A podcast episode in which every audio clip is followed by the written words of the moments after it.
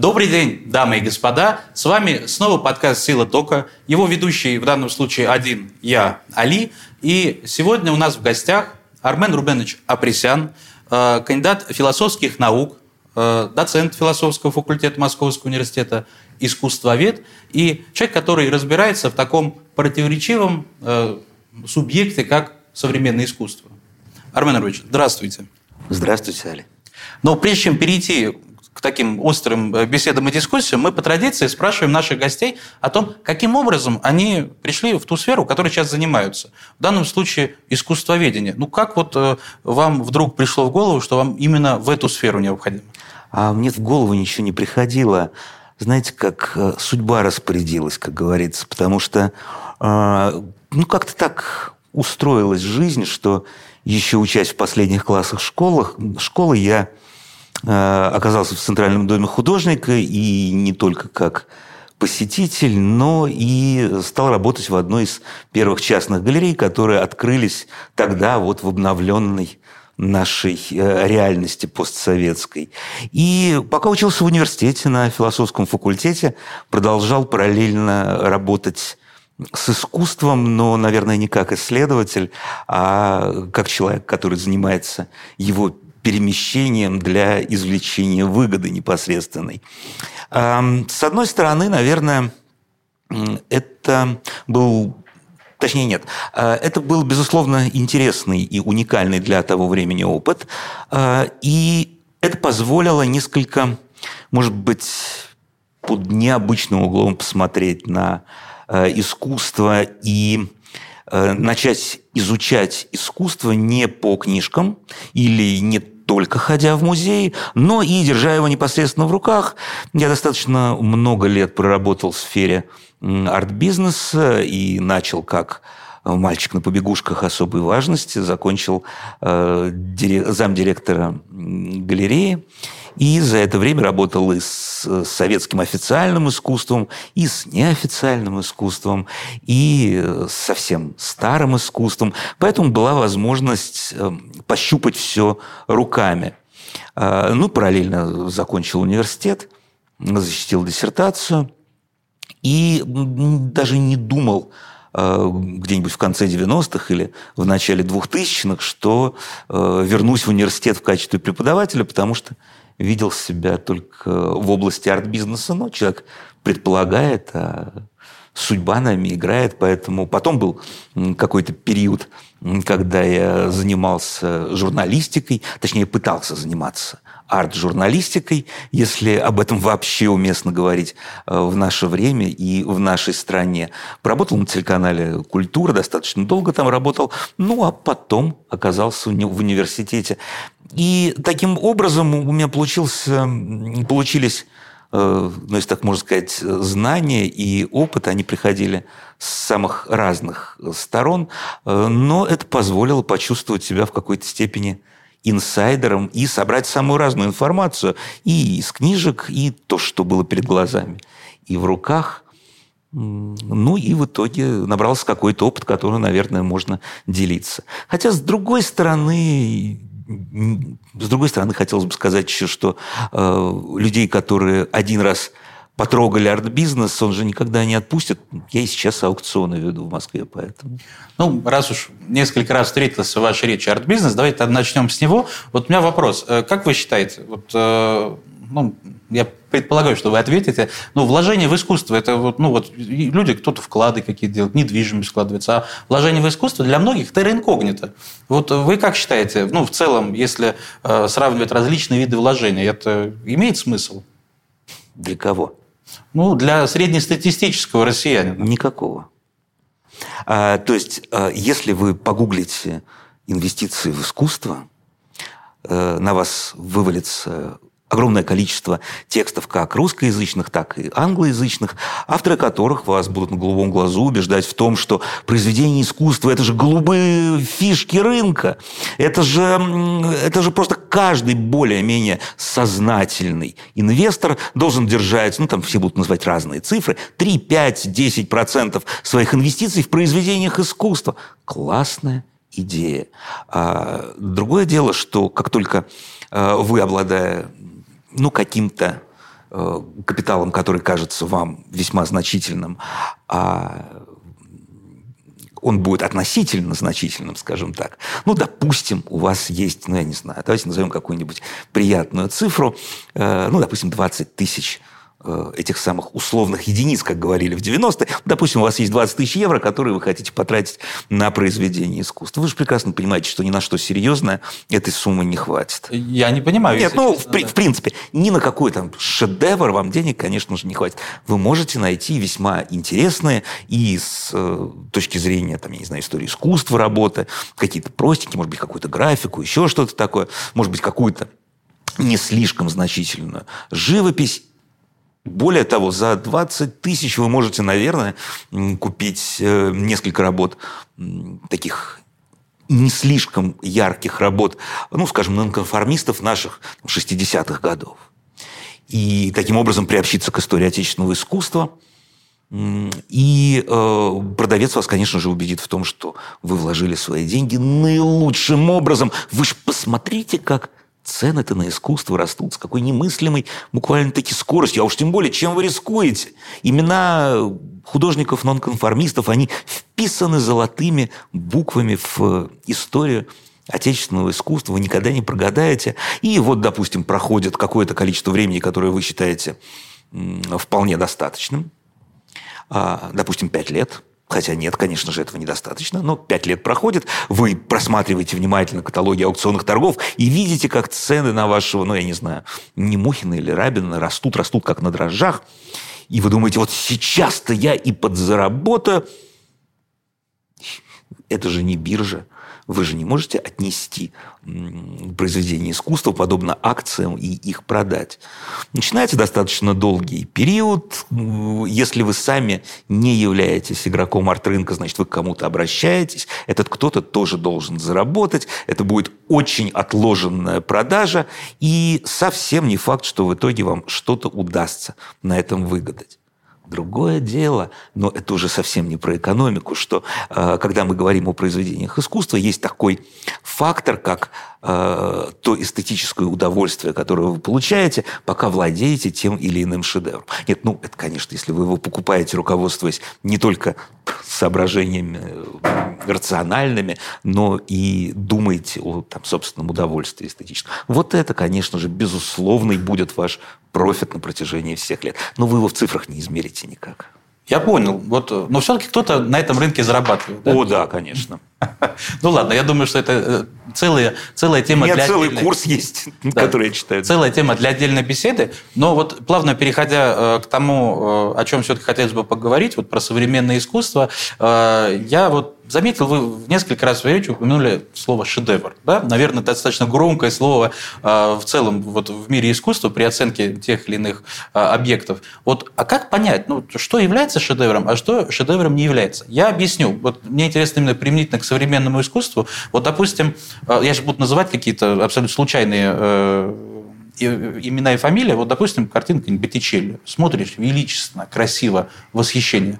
Э, точно так же Айвазовский. Смотришь, ну, как бы дух захватывает. А вот какой-нибудь произведение современного искусства смотришь, и ничего не захватывает. Но люди, которые знают и разбираются, подходят и говорят, на самом деле должно, потому что это шедевр. А ты не понимаешь ничего, что происходит. Вот как понять в современном искусстве, что такое шедевр, а что, ну, как бы, ну, яйца выедено не стоит?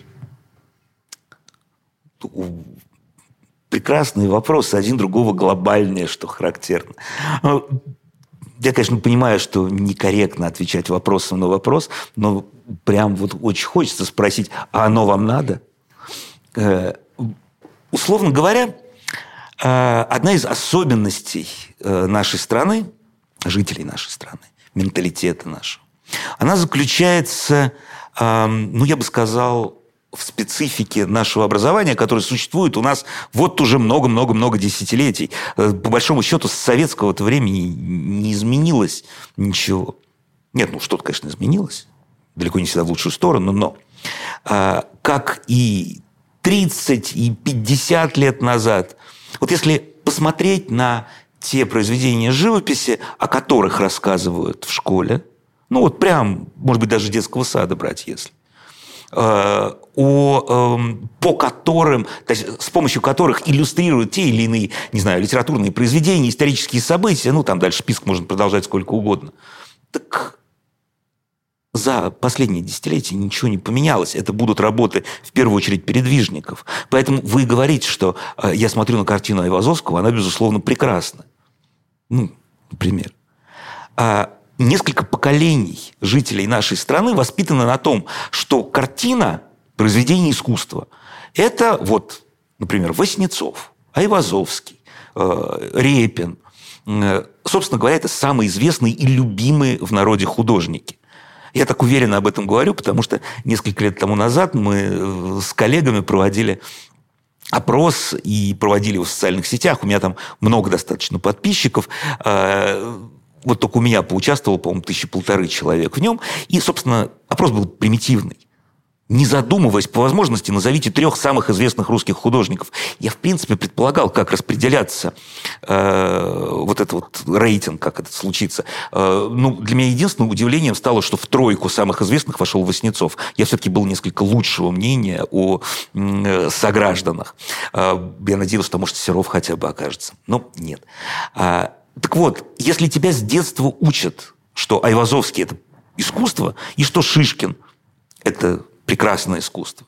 Ну, ты и будешь относиться по умолчанию э, к э, произведению живописи э, таким образом, что это некий объект, который, на который ты смотришь и получаешь вот радость для глаз. Вот лес, там солнышко, море, кораблики. Вот прекрасно, понятно. А тебя не учат при этом включать какие-то иные ощущения, эмоции, все остальное. И поэтому, конечно, когда человек воспитан в парадигме того, что искусство – это богатыри Васнецова, Девятый вал Айвазовского и, там, я не знаю, «Утро в сосновом лесу» Шишкина, ну, когда ты окажешься перед чем-то не вполне очевидным и непонятным, ты скажешь, ну, это что вообще? Да я тоже так могу. Это же ерунда какая-то. А тебе тут приходит умный высоколобый человек и говорит, это же шедевр, ты посмотри на это. Ты скажешь, да что ж меня за дурака-то держите? И на самом деле ситуация э, ну, может вызывать самые разные ощущения. Кто-то может говорить о том, что э, страна наша последний оплот нормального отношения к искусству. Кто-то может иронизировать по этому поводу, кто-то может сожалеть. Э, ну, мне, право слово, бывает ну, довольно, не могу сказать, что прям обидно или что-то такое, но, может быть, немного досадно э, слышать в сотый, в стотысячный раз, когда, я не знаю, оказываюсь на ярмарке современного искусства или даже э, в новом здании Третьяковки на Крымском валу, вот в залах, где выставлен русский авангард, вот эти вот банальные фразы, типа «да я тоже так могу». Ну, вот, э, Армен Ильич, тогда вопрос к вам. Я понял, что ну, большую, э, большую роль вы здесь уделяете воспитанию э, сограждан, скажем так, э, в восприятии искусства. Но э, не могу вам не задать вопрос. Вот смотрите, вот есть, э, значит, какое-то неочевидное произведение искусства. Вот, ну, такой непосвященный невежественный человек, как я, допустим, посмотрит, скажет, ну, это какая-то куча мусора. Угу. Вот, значит, э, человек сведущий, как вы, посмотрите, скажет, на самом деле это там, ну, не, не шедевр, но, допустим, это заслуживает внимания. Вот. А будет рядом еще другая куча мусора, а вот здесь сейчас нет, а вот это просто куча мусора. Действительно. Вот. И я с вами соедуюсь во мнении, и вы скажете, что это ничего из себя не представляет. А вот разница в чем между вот э, концептуально неочевидным э, вторым и третьим вариантом. То есть то, что между собой в сообществе э, обсуждается и определяется что-то, что-то произведение искусства, а вот это нет. Вот где вот этот критерий отнесения к ну, наделения какой-то ценностью в этой сфере? На самом деле можно сказать, что очень много, львиная доля, зависит от контекста, в котором представлена та или иная куча мусора, коль скоро вам так будет угодно. Ну вот, поясню на вполне конкретном примере. Вот если мы сейчас попросим кого-нибудь из наших операторов сходить в продуктовый магазин ближайший и купить банан – а другого попросим зайти в хозяйственный магазин и купить скотч. Или зайти вот там в офис соседний, взять скотч кусочек. Мы возьмем этот банан и прилепим здесь куском скотчем к стене. И что это будет? Это будет банан, прилепленный куском скотча к стене. Точка. Все. Но как только банан будет прилеплен кусочком скотча к стене на стенде одной из крупнейших мировых галерей в рамках э, одной из крупнейших мировых ярмарок, э, будет представлен как концептуальное произведение знаменитого художника и, более того, будет напущен дополнительный туман, э, который будет заключаться в том, что вот есть название некое этого объекта, комедиан, а что хотел сказать художник, в общем, непонятно. И думайте сами, то ли это э, некий, некое выступление в пользу я не знаю, в качестве борьбы с глобальным потеплением. Ну, дальше сами что-нибудь придумайте уже. Там, не знаю, э, выступление э, грубых мужчин против воинствующего феминизма. Ну, что-нибудь такое. И главное еще сообщить о том, что эта штука стоит 120 тысяч долларов. Бинго. Э, большая цифра, э, неочевидный объект, значимое культурное мероприятие, э, каждый гость которого понимает, что, в общем-то, попасть э, в число экспонентов не так уж просто. И уж понятно, что абы кто там выставляться не будет. Ну и дальше. Дальше вот весь этот микс из завуалированного э, концепта, из неоднозначного визуального ряда, из вполне приличной цены. 120 тысяч долларов, конечно, не такие большие деньги в рамках э, искусства, но это сумма, которая внушает, в общем-то, учитывая то, что банан сколько стоит, я не знаю, там 50 центов. А кусок скотча вообще 2. А, после этого включается сила социальных сетей, и все те зрители, вы все прекрасно понимаете, что никто сейчас не существует, выпуская телефон из рук. А, все это разлетится по всему миру, и произойдет вот тот самый а, хайп, который случился в конце 2019 года, когда ровно такой объект был выставлен на одной из крупнейших мировых ярмарок Арт Базель Майами. По большому счету, и художник Маурицио Каталан, который стал объект, э, автором этого объекта, и мы с вами совершим одно и то же действие. Возьмем банан. Нет, ну там в Майами, наверное, бананы немножко другие, не такие, как э, в Москве, но приблизительно одинаковые. Возьмем обычный банан, который ровно так же стухнет через сколько там, я не знаю, ну, 4 дня, 3 дня. Угу. Вот. Возьмем кусок скотча, прилепим к стене, но эффект будет совершенно разный. Потому что эта студия, хотя и очень уютная и теплая, она никак не тянет на один из эпицентров современного искусства. Бармен Рудович, получается, что ну, это же дым и зеркала какие-то. То есть я вам объясню.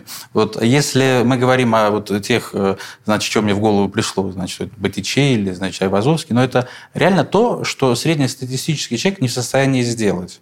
Э, ну, просто ввиду отсутствия каких-то скиллов э, в плане рисования, там, человечка-то ровно нарисовать не получается. А тут э, целая стихия упакована вот в 2 на 2. А здесь э, получается, ну, в моем понимании, я опять же, это ну, какая-то битва рекламщиков, правильно? Тот, кто грамотно упакует товар, кто грамотно его продаст. И в данном случае нет большой разницы, ну, исходя из того, что вы описали. Вы знаете, когда, ну, сейчас везде торговые центры стоят, а вот когда я маленький был, э, мы ходили на рынке, и, значит, там, когда покупаешь какую-то вещь, ты говоришь, это точно фирма? Говорит, да, фирма, это Армани, это там какая-то э, суперская фирма. Точно, когда вставай на картонку, все, тебе очень идет, вообще позовут еще да, другие, и все скажут, вот ты в этом просто другой человек, и ты покупаешь это, ну, потому что тебе задали такой сценарий.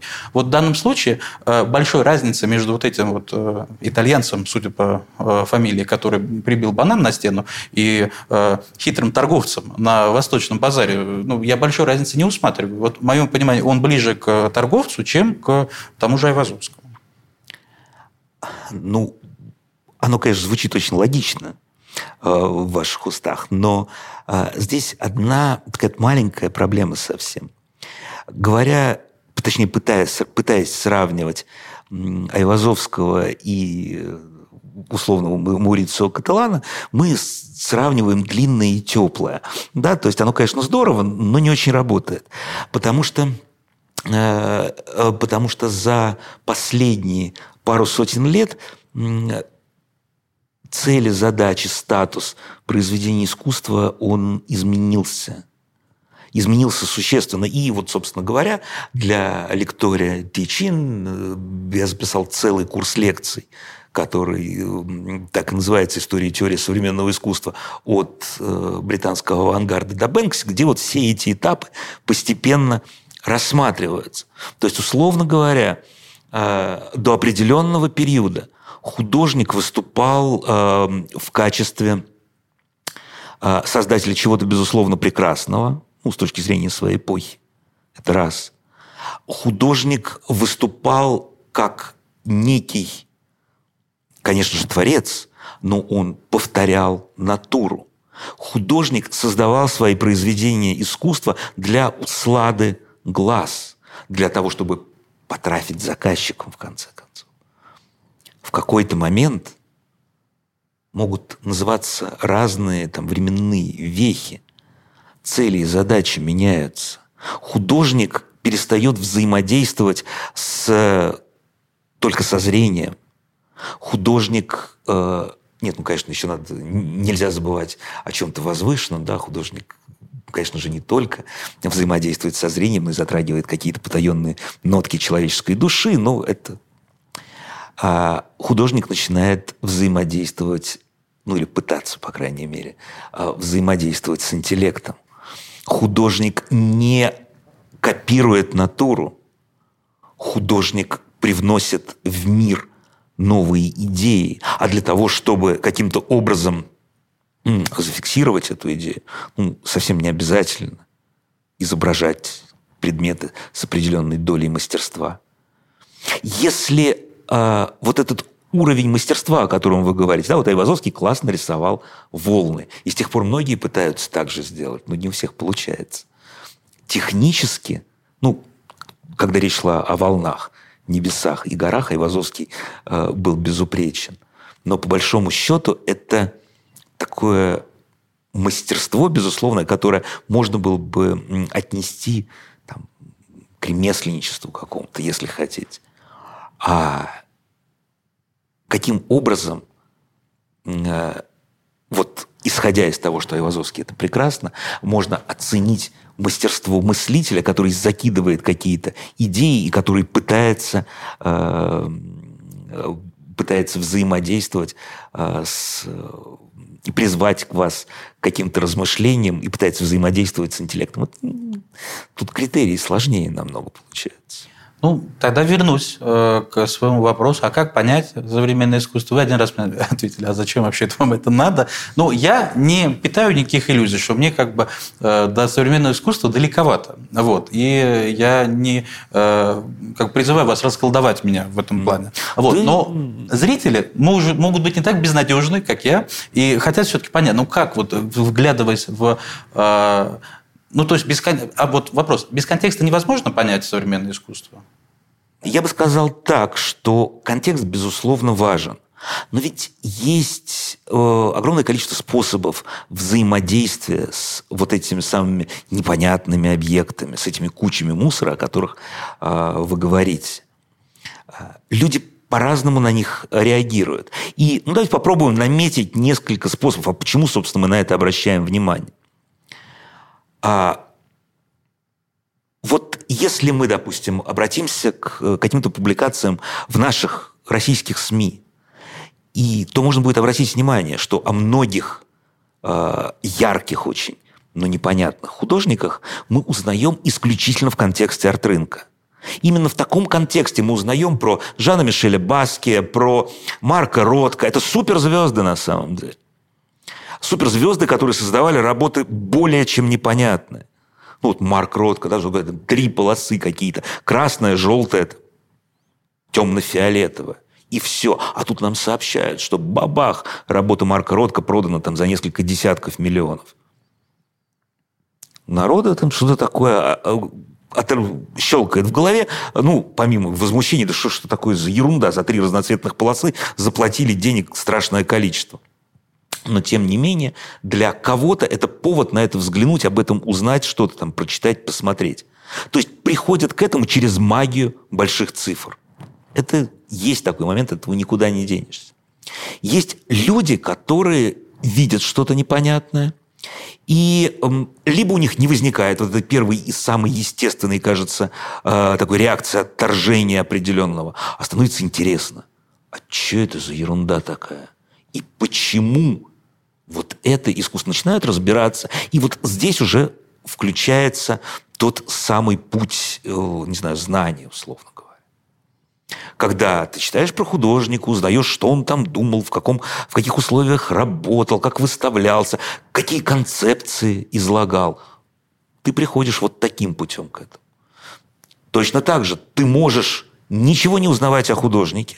Ты видишь на вот какую-то работу, не знаю, там будут какие-нибудь брызги краски или еще что-то, и просто человек начинает задумываться о том, ну, хорошо, мне говорят, что это современное искусство, что это круто. Я в этом ничего не понимаю, но ведь давай я попробую с этим разобраться. Начинает что-то такое додумывать, быть может, рождает какие-то концепты, которых и не было абсолютно в голове у художника. Таким образом становится его отчасти соавтором. И вот так к этому приходят. Есть люди, которые говорят, да я тоже так могу. И проходят мимо вообще совершенно спокойно, даже не э, желая напрягаться. Ну, это же проще всего. На самом деле, а зачем действительно напрягаться? Ведь проще всего сказать, что Джексон Поллок, э, ну, что там, капал краской своей на холсты. Ну, так каждый может сделать. Ну, это что там странно. Ну, вот. Ну, и, э, опять же, есть вариант послушать умных людей, поверить им, не поверить, решить, что эти люди отнюдь не умны, а наоборот пытаются только лишь задурить нас. И э, таким образом согласиться или же не согласиться с ними тоже способ прихода. Вот у меня вопрос такой. Э, ну вот первую часть, где вы э, ну, пример с аукционом привели, что вот когда уходит какая-то картина или иная вещица за бесценок, да, за огромные деньги она уходит, а люди задумаются, почему, и пытаются как для себя оправдать стоимость э, вот этой вещи, пытаться понять какой-то глубинный смысл найти. А каким образом происходит становление э, человека в современном искусстве? Вот, допустим, э, вот где, где начал, начался этот момент, когда все смотрели на картины э, великих художников эпохи Возрождения, допустим, да, вот все восхищались, а потом кто-то капнул краской на хвост, и люди сказали, а вот это стоит в два раза дороже, чем оригинал, не знаю, там, ну, Рембрандта какого-нибудь. Вот. Э, и, и все, и закрутилось. Дальше, ну, как этот путь вообще происходил? Что люди поняли, что вот это может стоить столько же, сколько... Ну вот очередной вопрос, который тянет на целый лекционный курс. А здесь можно выведать, опять же, разные совершенно э, версии, разные концепции, потому что, условно говоря, э, тут нету какой-то такой четкой даты, что, допустим, 12 апреля 1896 года Бах взяло и случилось это все. Но, кстати говоря, эм, утверждая, называя дату 96 год, честно говоря, абсолютно от балды, э, я не слишком, наверное, погрешу против истины, потому что, а, потому что, наверное, имеет смысл отправиться даже чуть-чуть пораньше, год в 1874, в те времена, когда как раз в апреле 1974 года в э, Париже открылась э, выставка э, анонимного общества живописцев, скульпторов и граверов, которых совсем скоро остроумный критик назовет импрессионистами, и которые представили миру искусство, которое, ну, с той точки, с э, точки зрения того времени было абсолютно непонятным. И по большому счету какая-нибудь, э, безусловно, прекрасная работа Клода Мане «Впечатление восход солнца», которая, собственно, и дала название этому движению, этому явлению культурному, э, она казалась, ну, чем-то типа банана, приклеенного к стене. Ну, недаром же ее критики сравнили с э, как это там, обойной бумагой в стадии наброска или что-то такое. А потом кажется, что да, вот их вроде бы как бы ругают, говорят о том, что это, в общем-то, даже и не живопись э, вовсе. Потом проходит какое-то время, и почему-то публика начинает более лояльно к ним относиться. А потом почему-то их даже и покупать еще начинают. А что ж такое происходит-то? Ну, на первый взгляд, магия. Люди прозрели, увидели, что импрессионисты – это прекрасно. По-моему, ну, начинаешь копаться, там что-то читать, и выясняется, что люди просто так сами не прозрели, что им э, помогли специально обученные люди. Э, например, немалую роль сыграл торговец искусством Поль Дюран Люэль, который э, покупал импрессионистов задолго до того, как это стало э, трендом определенным. И он действительно за сравнительно небольшие деньги скупал работы и Мане, и Писсаро, и Сизлея, Ренуара, а впоследствии организуя постоянно выставки, продвигая их, ну и уж, конечно, главное, отвезя их в Америку, убедил публику в том, что это искусство стоит денег. А дальше пошло, поехало, пошло, поехало. И, в принципе, а, то, что накапанные следы краски стали стоить так дорого, это же вполне логичный, понятный вариант. Произведение искусства – это один из а, а, один из символов статуса человека. Так же, как э, дорогие часы, приличные дома. Ну, сейчас еще там машины, там яхты, бог его знает что. Ну, для кого-то футбольные клубы. А, и человек состоятельный, он, ну, понимая, понятно, что не будет держать голыми стены в доме и не будет вешать туда постеры. Но рынок старых мастеров, он, во-первых, конечен, а во-вторых, шедевров на этом рынке нету, потому что шедевры все находятся в музеях. Ну, или в очень-очень-очень старых коллекциях. А есть деньги у людей, которые готовы их тратить на произведение искусства. А старых мастеров нет. И что делать? Значит, должна быть какая-то альтернатива. Альтернативы бывают разными. И те механизмы, которые работают на современном рынке, они в чем-то похожи на, э, не знаю, ну, может быть, на, э, на музыкальную индустрию до, э, до того, как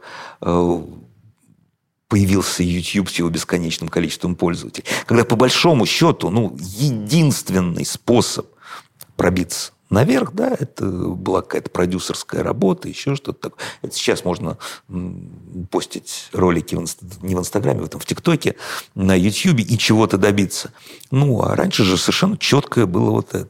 И Вспомните, как там, не знаю, в начале 2000-х, когда были эти музыкальные телеканалы, по которым с утра до ночи крутилась какая-то жуткая совершенно, э, ну, с точки зрения многих, музыка, она становилась популярной, все недоумевали, а что ж мы все это напоминаем? Да потому что крутят с утра до ночи, потому что пройти мимо этого невозможно. Ну, вот приблизительно так же работает и с искусством. Если некий всесильный продюсер начинает вкладывать деньги э, в некий проект, но он будет работать. Ну, мы все-таки приходим к тому, что реклама двигатель, двигатель э, прогресса Конечно. в данном случае. Конечно. А это касается и не только в данном случае. Ну, смотрите, вот вам просто простой пример. А, вы представьте, что нет никакого вот этой вот пандемии и всего остального, и что мир по-прежнему открыт. Вы приехали э, во Флоренцию и зашли в галерею Уффици. Вы очень много читали про галерею Уфицы, знаете, что это крупнейший музей, и там э, безусловные совершенно шедевры собраны. И вы идете, и вы действительно крутите головой направо и налево. А, Боттичелли, а, Леонардо, Караваджо, а там еще какие-то итальянцы, которых я уж и не упомню, но ведь, ведь они же здесь, это значит великое. А вам не, не это самое не придет в голову а, какой мерзенький такой вопросик? А на что я сейчас смотрю? Я действительно вижу перед собой главные шедевры, созданные в Италии в эпоху Возрождения, или, быть может, я просто следую вкусом семьи Медичи, которые собирали эти картины. А почему они их собирали? Потому что действительно это были лучшие художники? Или, может быть, это были художники пронырливые, которые умели найти путь к сердцам самых влиятельных и богатых людей э, своего региона и своей эпохи. Я, безусловно, я даже не посмею подвергнуть сомнению степень мастерства, таланта и так далее тех или иных художников, но вопрос-то он все равно есть. Или я вот не знаю, отдаете ли вы себе отчет в том, что вот мы говорим русское искусство, и у абсолютного большинства людей всплывают приблизительно одни и те же образы, одни и те же картинки в голове. А вы понимаете, что абсолютное большинство этих картинок, которые всплывет у вас э, в голове, они, э, оригиналы их будут храниться в Третьяковской галерее. И что вот этот образ феномена русское классическое искусство был создан Павлом Третьяковым, а не, не из воздуха откуда-то взялся. Ну, то есть я правильно понимаю, вот смотрите, вот берем мальчика из деревни, вот. Ну, не, не беру совсем пример с Маугли, надо, чтобы мы как могли с ним пообщаться. Берем какого-нибудь деревенского мальчика, который знает, вот, в общем, все, что происходит вокруг э, его поселка и не далее. Вот один раз был в районном центре. А, то есть мы предполагаем, что если мы его приведем в галерею, да, даже не в Уфице, вот в Третьяковку, он для себя не, э, не определит вне контекста э, какие-то вещи, не восхитится чем-то, э, не имея бэкграунда того, что ему говорят, вот это красиво, вот это некрасиво, вот это красиво, вот это некрасиво. Да ему скучно будет просто. Он не будет восхищаться чем-то, я думаю. Ну, мне так кажется, не знаю. Удобный, удобный ответ. Ну, удобный, да, но ему действительно будет скучно. Э, ну, хорошо, ладно. Мы не проверим этот э, факт. Э, Нет, Давайте... не проверим. Нет, ну, понимаете, как он будет воспринимать, вот это опять то, о чем мы уже говорили, он будет воспринимать то, что перед его глазами с позиции красиво, некрасиво. Ну, тут критерий очень простой на самом деле будет. Ему какие-то вещи понравятся, какие-то не понравятся. Я не знаю, что ему понравится в самой Третьяковке. Ну, там много красиво. Ну, то есть, вот а все, что касается дальше э, категорийности красиво-некрасиво, оно только в контексте. Оно э, требует какой-то, ну, все-таки подготовки внутренней. Да? То есть, понимание, почему это и зачем это, главное, делается все. Хотя при всем при том, есть же э, такой момент, как ну, некая, э, некая вот на чувственном уровне взаимосвязь. Э, вот меня в свое время поразило, это было несколько я не помню точно год, ну, несколько лет назад было, когда в очередной раз за безумные деньги продалась э, работа Жана Мишеля Баски. Это очень своеобразная живопись. И, как правило, покупатели подобных работ, коллекционеры, они остаются где-то в тени, потому что эти покупки совершаются через дилеров или через каких-то еще представителей, которые бьют на аукционе за него. А тут редкий случай, непосредственно покупатель э, вышел из тени, стал давать интервью направо и налево у себя в Инстаграме, кучу фотографий опубликовал это японский миллионер Юсаку Маэдзава. И когда его спросили, а почему вы заплатили, я уж не помню, сколько там, несколько десятков миллионов за э, вот эту работу. Он говорит, а я чувствую висцеральное подключение, вот какое-то внутреннее подключение к миру и к культурному полю, в котором находился художник. Я вот чувствую свое единение с ним. Нет, может, конечно, это была пижонская точка зрения, бог его знает, но он так сказал, по крайней мере. А что это было? Что он купил? Это картина какая-то? Да, это была картина э, какая-то. Вот можно будет вывести ее фотографию при монтаже, я вам пришлю, что это была за работа. И самого этого чувака с, как раз из Инстаграма у меня есть его фотография. Нет, я допускаю, что э, какая-то абстракция, э, то есть она ну, может обладать каким-то магнетизмом. Вот тот же квадрат Малевич, когда на него смотришь, он как все равно, э, ну, вроде ничего особенного, но он куда-то куда погружает, вот, притягивает взор. Вот, несмотря на то, что там не, нет красивой природы или э, как, каких-то очень красивых обнаженных э, женщин, вот, потрясающе нарисованных. Вот, но просто вот взор притягивает, и все. Вот, я допускаю, что такое возможно. Просто надо ну, обратить внимание. И субъективные э, впечатления вот, вот этого уважаемого японца соотнести со своими. Но э, я хочу перейти все чуть-чуть от живописи к э, скульптуре. Вот. Благо, есть, э, есть что обсудить и даже для таких не очень посвященных э, в искусство людей, э, как я, проживающих в Москве, ну, скажем так, впендюрили целую, целое произведение искусства под названием «Глина номер Большая 4». глина. Большая, согласен, она действительно большая. И вот, вот эта большая глина, а это искусство? Ну да, конечно. А это, ну, это шедевр? Теперь, безусловно, да. Из-за того, что такой, такой дискурс да, возник? Ну, слушайте, этот дискурс, он, наверное, интересен не с культурологической или не с искусствоведческой точки зрения. Дискурс-то, мне кажется, интересен здесь не знаю, это область изучения социологов или социальных психологов, потому что вот подобная реакция на эту работу, которая, которую мы все имели возможность наблюдать а, в августе и в сентябре, да и, в общем, потом, ну, это, во-первых, свидетельство какой-то клинической эстетической нетолерантности наших сограждан.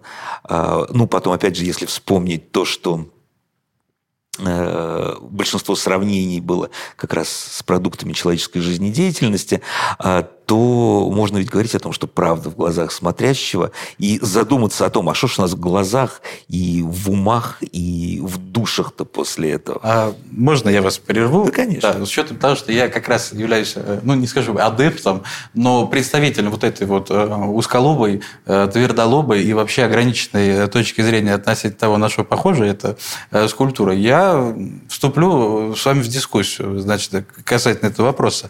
Вот вы говорите, правда, значит, в глаза смотрящего, и красота тоже в глазах смотрящего. То есть вот э, я, допустим, когда смотрю на э, картину Фишера, да, и вот на скульптуру Фишера, я прошу прощения, я действительно э, солидарен с теми людьми, которые не видят ничего кроме кучи каких-то ну, непонятных комков. Но если вы мне говорите, что красота в глазах смотрящего, я должен в этом не кучу того, чего, да, э, видеть, а на самом деле произведение искусства, я не очень понимаю, зачем мне этот художник нужен. Ну, скульптор в данном случае. То есть, э, используя логику, что красота, она в глазах, значит, смотрящего. Я могу, э, не, ну, это же денег еще бешеных стоило, правильно? Вот, я могу выйти на площадку, у нас собаководы, они не пользуются, э, собственно говоря, не, ну, они не очень, э, не все, по крайней мере, значит, культурно э, доросли до уровня, значит, собаководов в Европе. И оставляют тоже свои э, глины. Они, конечно, небольшие, ну, номер 4, номер 5 поменьше. И я должен, ну, как бы, видеть в нем тоже произведение искусства. Поменьше, побольше, разное. Мне не нужен скульптор получать, потому что красота, она же в глазах смотрящего. Правильно? Безусловно, в данном случае скульптор вам не нужен, за вас поработала э, природа. Но э, вам вас приглашают в данном случае к диалогу. Вы вступаете в диалог таким образом. Потому что кто-то действительно обратит внимание на, на следы пальцев, на вот этом объекте, подумает о том, что, в общем-то, это история про вообще акт творения какого-то, да, то есть то, из чего рождается и происходит все. Потом смотрите, какая штука. Вот этот объект кажется вам некрасивым. Ну, окей, собственно говоря. А как же тогда быть с э, абсолютным большинством Э, скульптур, монументов, которые появились в нашем городе за последние годы. Допустим, когда э, речь идет о памятнике, ну, скажем, Калашникову на Садовом кольце, который на открытии один из чиновников высочайшего ранга э, сравнил с э, кем же, не помню, то ли с Амати со скрипкой, то ли с Гварнери со скрипкой, где Калашников стоит, значит, с этим, с автоматом. А вот мне он кажется намного более ужасным. Потому что здесь на самом деле намного проще с критериями. Условно говоря, создатель этого монумента работает в совершенно определенном а, жанре, да, жанре классической, как бы реалистической скульптуры. И, в общем-то, чего голову ломать, еще несколько тысяч лет тому назад, в античности, все про такую скульптуру поняли. Как существует скелет человека, как на этом скелете существует мясо, там, что, мышцы и прочие радости. Как на это тело надевается одежда, и как сделать так, чтобы вот эта изображенная одежда не была похожа на э, чурку, а деревянную, я имею в виду, конечно же, чугунную там в данном случае, а э, выглядела бы аки-ткань. Как сделать так, чтобы скульптура жила и дышала, а не казалась истуканом. И все вот это есть и совершенствовалось, и э, каноны, и критерии определенные существуют. И вот когда некий э, творец э, создает абсолютно бездарную вещь, э, которую выдружают на улице города, это кажется прискорбным. Ну, точно так же можно, допустим, попытаться э, разобрать памятник Владимиру, что стоит на Боровицком холме – не трогая, конечно же, никакой концептуальной составляющей в данном случае, а именно с э, художественной точки зрения, с точки зрения истории скульптуры, э, подумать о том, как это все вписано в ландшафт, ну и так далее. И опять же, выводы, к которым вы придете, или к которым вас подведут, они будут очень и очень неутешительны. А какими критериями мы руководствуемся, ну, кроме красиво-некрасиво, когда начинаем осуждать скульптуру Урса Фишера. Нам есть чем сравнивать, может быть? Нет. А значит ли это, что в центре города, да и не только в центре города, должны существовать только лишь э, реалистические произведения? Это большой вопрос. Э, я понимаю, если бы речь шла о э, каком-то таком, знаете, продуманном городе, ну, как Петербург, например, да, построенном по четкому плану, mm. С определенной совершенно эстетикой. Да. Москва, она же как лоскутное одеяло. И это не то, чтобы вот какая-то новация последних лет, там всегда такой была. Вот с момента основания. Строилось абы как, и стили разные смешивались, и все это превращалось в какую-то такую безумную мешанину из из всего. И в этом есть свое э, очарование. Ну, почти всегда. Поэтому такая эклектика, которая кого-то может напугать, ну, а почему нет, собственно говоря. А как бы вы оценили по десятибалльной шкале э, большую глину номер 4 до того, как она была ну, вот, установлена, ну, до, того, до того, как она вот это общественное фурор произвела? Просто сама по себе, как скульптура. Но это, опять-таки, несколько не отвечает моим личным эстетическим э, э, предпочтениям. Ну, да, это любопытно, но э, я бы, наверное, не э, я бы, наверное, не хотел э, смотреть на нее ежедневно из окна своего дома. Вы знаете, как э, из серии я могу не разделять ваших убеждений, но да? А по десятибалльной шкале, ну, не знаю, ну, ну, 5, может быть, вот так. А после того, как она произвела такой фурор, ваша оценка бы изменилась? Нет. Нет. Как была, так 5, 5 и так и Ну, да. Потому что я, ну, когда мы о ней с вами говорили, я же упомянул, что здесь, наверное, интереснее э, смотреть на реакцию публики. Знаете, я пытаюсь как-то сформулировать э, свою претензию, ну вот общую такую к современному искусству. Мне она, как бы, мне этот процесс дается тяжело, но я потихонечку подхожу к тому, чтобы э, сформулировать э, то, что хочу сказать. Вот смотрите, э, может быть, конечно, это проблематика времени того, в котором рисовали э, художники, которых вот мы часто сегодня упоминали, но если раньше вот, ну, опять же, возвращаемся к разным задачам. Если раньше произведение искусства, ты приходишь в галерею, э, ну вот искусство такого более канонического, э, и вне зависимости от твоего внутреннего мира, тебя как бы из него вытаскивали и показывали нечто эстетически объективно красивое. Э, завораживающее. И ты отвлекался от того, как бы, что, что тебя гложет, э, какие у тебя вообще э, проблемы существуют, каков твой внутренний мир, и просто любовался, разинув рот, и впечатлялся над тем, как вообще может человек рисовать и передавать события, цвета, людей и так далее. То сейчас ну, современный искусство не ставит себе задачу как-то человека от чего-то ну, вывести, по крайней мере, его из э, его вот, э, внутреннего мира. Он должен сидеть, значит, пытаться понять, что это на самом деле такое, а зачем банан прибили, а что, зачем скотч, если есть гвоздь, ну, казалось бы. Вот. А, или гвоздя там не было, сразу скотч. Ну, неважно. Вот. Значит, э, в общем, ты не отвлекаешься от, не абстрагируешься от того, от своего внутреннего мира и не пытаешься отвлечься от того, что происходит в действительности. Ты думаешь, пытаешься как-то погрузить увиденное в то, что там в твоей жизни происходит, найти какой-то смысл, там, погрустить вместе с художником там, или еще что-то. Ну, таким образом, вот эта рекреационная функция – где ты вот взял и отвлекся, и э, как бы преисполнился в своем сознании, она уже не ставится перед э, э, искусством, ну, по крайней мере, современным. И мне кажется, это ну, как-то не очень справедливо. Тебе продают какую-то вещь за огромное количество денег, а она на какие-то более примитивные задачи отвечает. Ну, я могу ошибаться. Ну, на самом деле все в данном случае а, все зависит от э, зрителя. Сегодня точно так же работают в традиционной манере художники, которых э, ну, очень сложно назвать современным прям искусством, потому что, по большому счету, они э, не выходят за пределы того, что делали, там, не знаю, 100-150 лет тому назад.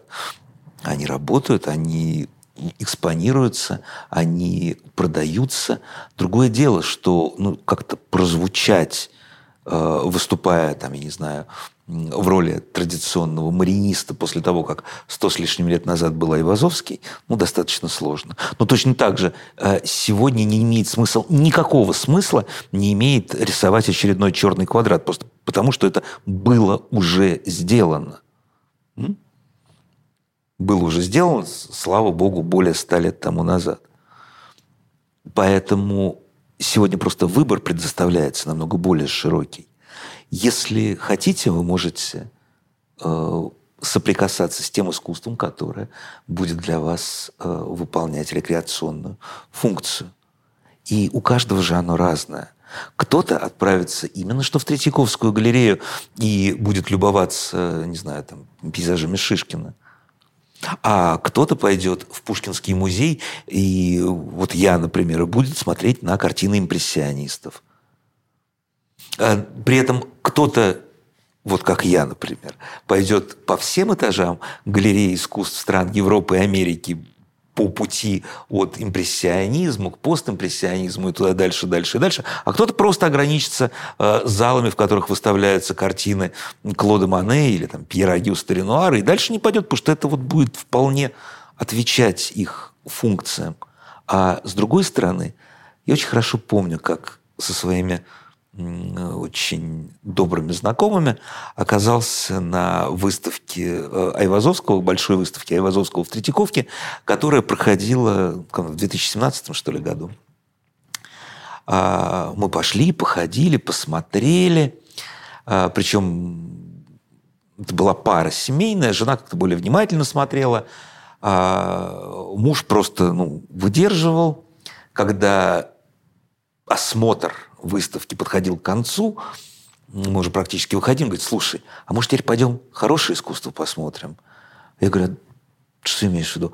Он говорит, ну, пошли наверх, там же авангард русский выставлен.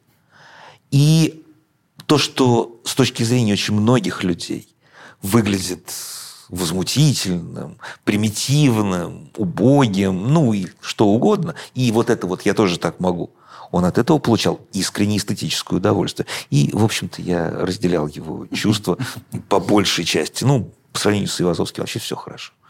А вот позвольте мне такой, может быть, глупый вопрос совершенно, самый глупый за сегодня. А зачем вообще выставки нужны? Ну вот выставки, галереи картинные. Ну то есть вот э, э, в моем понимании, ну это как... Э, ну, витрина для того, чтобы люди могли прийти, примериться, посмотреть, что, понять, что им нравится купить, да? Вот. Но сейчас же все в цифру переходит, ну, так или иначе. Сейчас не обязательно вот, э, в, былом, в былом виде там, магазин не обязательно держать. Можно, значит, все вывести в интернет-магазин. Открыл, посмотрел картинку, ага, вот мне нравится, заказал. Вот. А галереи, как бы, они ну, никуда не деваются, они как, как стоят, как стояли. Какую функцию они, на какую функцию они отвечают? За что они отвечают вообще? Зачем они нужны? Есть вещи, которые э, можно измерить. Э, количество посетителей, э, слой краски на картине, размеры этой самой картины в сантиметрах в высоту и в длину. А есть вещи, которые измерить невозможно. Это некая аура произведения искусства. И, пожалуй, я неоднократно в этом убеждался. Ну, допустим, вы оказываетесь в э, Пушкинском музее и смотрите на Руанский собор Клода Мане. Работа, которая написана достаточно толстым слоем краски, как говорят умные люди, пастозно. И ты понимаешь, что вот эти объемы краски, они работают ничуть не в меньшей степени, чем цвета. И сколь бы талантливым не был фотограф, из какого бы количества гига тетра там чего-нибудь пикселей не содержала ваша камера, вот это передать невозможно никоим образом. Но это то, что э, можно померить, да, подержать в руках, пощупать. А есть вещь, которую померить нельзя. Это некая аура художественного произведения. А в, вот сейчас, в конце февраля, последние недели в Третьяковской галерее проходит э, выставка Михаила Врубеля, которая стала ну, настоящим блокбастером. Билетов на нее, в принципе, да, последний месяц уже купить невозможно. И, ну, любит народ Врубеля, и слава богу. А, и там есть достаточно большое количество работ, которые ну, можно увидеть постоянно, придя в Третьяковскую галерею. Есть работы, которые ради этой выставки достали из запасников, там, привезли из каких-то коллекций, музеев, еще что-то такое. И вроде бы, ну вот я, по крайней мере, почти все эти работы знаю по фотографиям. Я их видел неоднократно в репродукциях самого разного качества. И могу вот совершенно определенно сказать, что между цифровым, даже суперкачественным изображением и настоящим произведением искусства целая пропасть. Ты, глядя на репродукцию, ну, на экране монитора, я не знаю, в альбоме, ты можешь более или менее оценить цветовую гамму, ну, поверив, наверное, там, людям, которые занимаются цветокоррекцией. Ты можешь оценить мастерство художника, а вот этого а, чувственного удовольствия не получишь. Ну, собственно говоря, я сам очень долго весьма и весьма скептически и иронично относился к творчеству Джексона Поллока, которого мы сегодня уже упоминали. Ну, просто потому, что был знаком с его работами исключительно по э, фотографиям, по репродукциям. Нету у нас в музеях, понимаете, Джексона Поллока. Дороговато это. А и вот только один, э, оказавшись на достаточно масштабной выставке Полока за пределами нашей страны, вот в зале, который был увешан этими колоссальными полотнами, которые, которые да, называют вот этими холстами, забрызганными краской, а ты волей-неволей меняешь свое к этому отношение. Я человек вообще далекий от всяких э, от всяких мистических там теорий, да, вот это все. Я читал, я читал у вас, вы простите, что воспринял, я читал у вас в блоге, у Романа Ивановича есть еще живой журнал ведет. Вел давно. Когда, да. да там, и там была, значит, такая история забавная, вы с иронией отнеслись э, про наделение какими-то мистическими способностями картин, про то, как стакан молока или кефира ставили, и где-то у каких-то правильных картин, правильных художников молоко не кисло. Да, это, ну, я, я там вообще исключительно иронично писал что-то, но Тут же штука какая? Пускай о мистике, полях, э, планете Нибиру и прочих рептилоидах рассказывают на телеканале РЕН-ТВ, который я очень люблю смотреть, потому что только там правду рассказывают. Вот. А здесь я, э, будучи, в общем-то, материалистом, я не мог не отметить того, безусловно, сногсшибательного влияния, которое оказывают эти работы. И ни одна цифровая копия никогда этого не, подтвердит, не повторит. Ну и помимо всего прочего, извините, выставки это же, это же целое культурное событие. Вон как народ на Врубеля ломится. Угу. Согласен. Ну, со всеми, со всеми вытекающими э, светской тусовки. Э, Армен Иванович, у меня вот вопрос э, такой, ну так плавно переходя к такой завершающей части нашего разговора, очень интересно для меня, и э, спасибо вам за терпение, я полагаю, что не очень интересного для вас. Вот, но, э, допустим, нас смотрит э, какой-нибудь э, молодой человек или девушка, которая еще ну, не понимает современное искусство, но очень хочет разобраться, чтобы не быть такой невежей, значит, как э, я сегодня в этой студии, и действительно ну, понять, вот с чего необходимо начать вообще знакомиться, ну, наверное, широко слишком будет брать в целом с искусством, да, но вот именно современным. Вот э, с чего надо начать знакомство с современным искусством, чтобы начать, начать хотя бы чуть-чуть разбираться и понимать, как вообще живет этот мир? Я не знаю. А, ну, то есть, я честно говоря, я не знаю, потому что вообще, наверное, с искусством, к искусству надо приходить с того, что тебя заводит, что тебя трогает. А я очень хорошо помню, как моя дочь достаточно долго очень равнодушно относилась к живописи, к каким-то совместным походам в музей, там, с бабушками, с дедушками, со мной, там, как угодно. А когда ей было, я уж не помню, по лет 14, наверное, или что-то около того, в Москве проходила выставка э, британского художника Уильяма Тернера. Это прекрасный живописец 19 столетия в Пушкинском музее. И вот такое впечатление, что там произошел этот вот не знаю, какой-то толчок, да, а, эм, Тернер стал определенным триггером, который э, запустил процесс заинтересованностью истории искусства, произведениями искусства, вот это все. Как в итоге довел ее до того, что она училась на истории искусства в МГУ, и сейчас э, жизнь свою связала с искусством после завершения магистратуры. Она работает в одной из московских галерей, является, по-моему, замечательным искусствоведом. Ну, я тут, конечно же, не, не, наверное, не объективен. Хотя стараюсь быть. А, вот. Так что на самом деле, то есть должно быть что-то, что тебя хоть сколько-нибудь зацепит. Ну, правда, если история с эм, каким-то неочевидным для глаз искусством, она тебя не трогает, ну, может, и не надо. Ну, право слово, если человеку э, если человеку э, искренне совершенно э, нравится я не знаю, что Моргенштерн какой-нибудь, ну, не надо его заставлять слушать Бетховена, и радости это не принесет, и наоборот, соответственно. А условно говоря, если человеку просто хочется попытаться вообще как-то соприкоснуться с этим миром, ну, ходи по выставкам, да насматривай глаз. Наверное, это лучшая и самая универсальная э, рекомендация. Потому что как-то въехать во все в это, ну, просто э, смотря какие-то подкасты на YouTube или же э, слушая интервью умных или пытающихся таковыми казаться людей, ну, не будет никакого толка. Глаза, наверное, не врут в данной ситуации. И вот так походив по различным галерейным экспозициям в Москве, их огромное количество, да и вообще везде в России открывается, насколько я знаю, слышу, что-то читаю, всего много.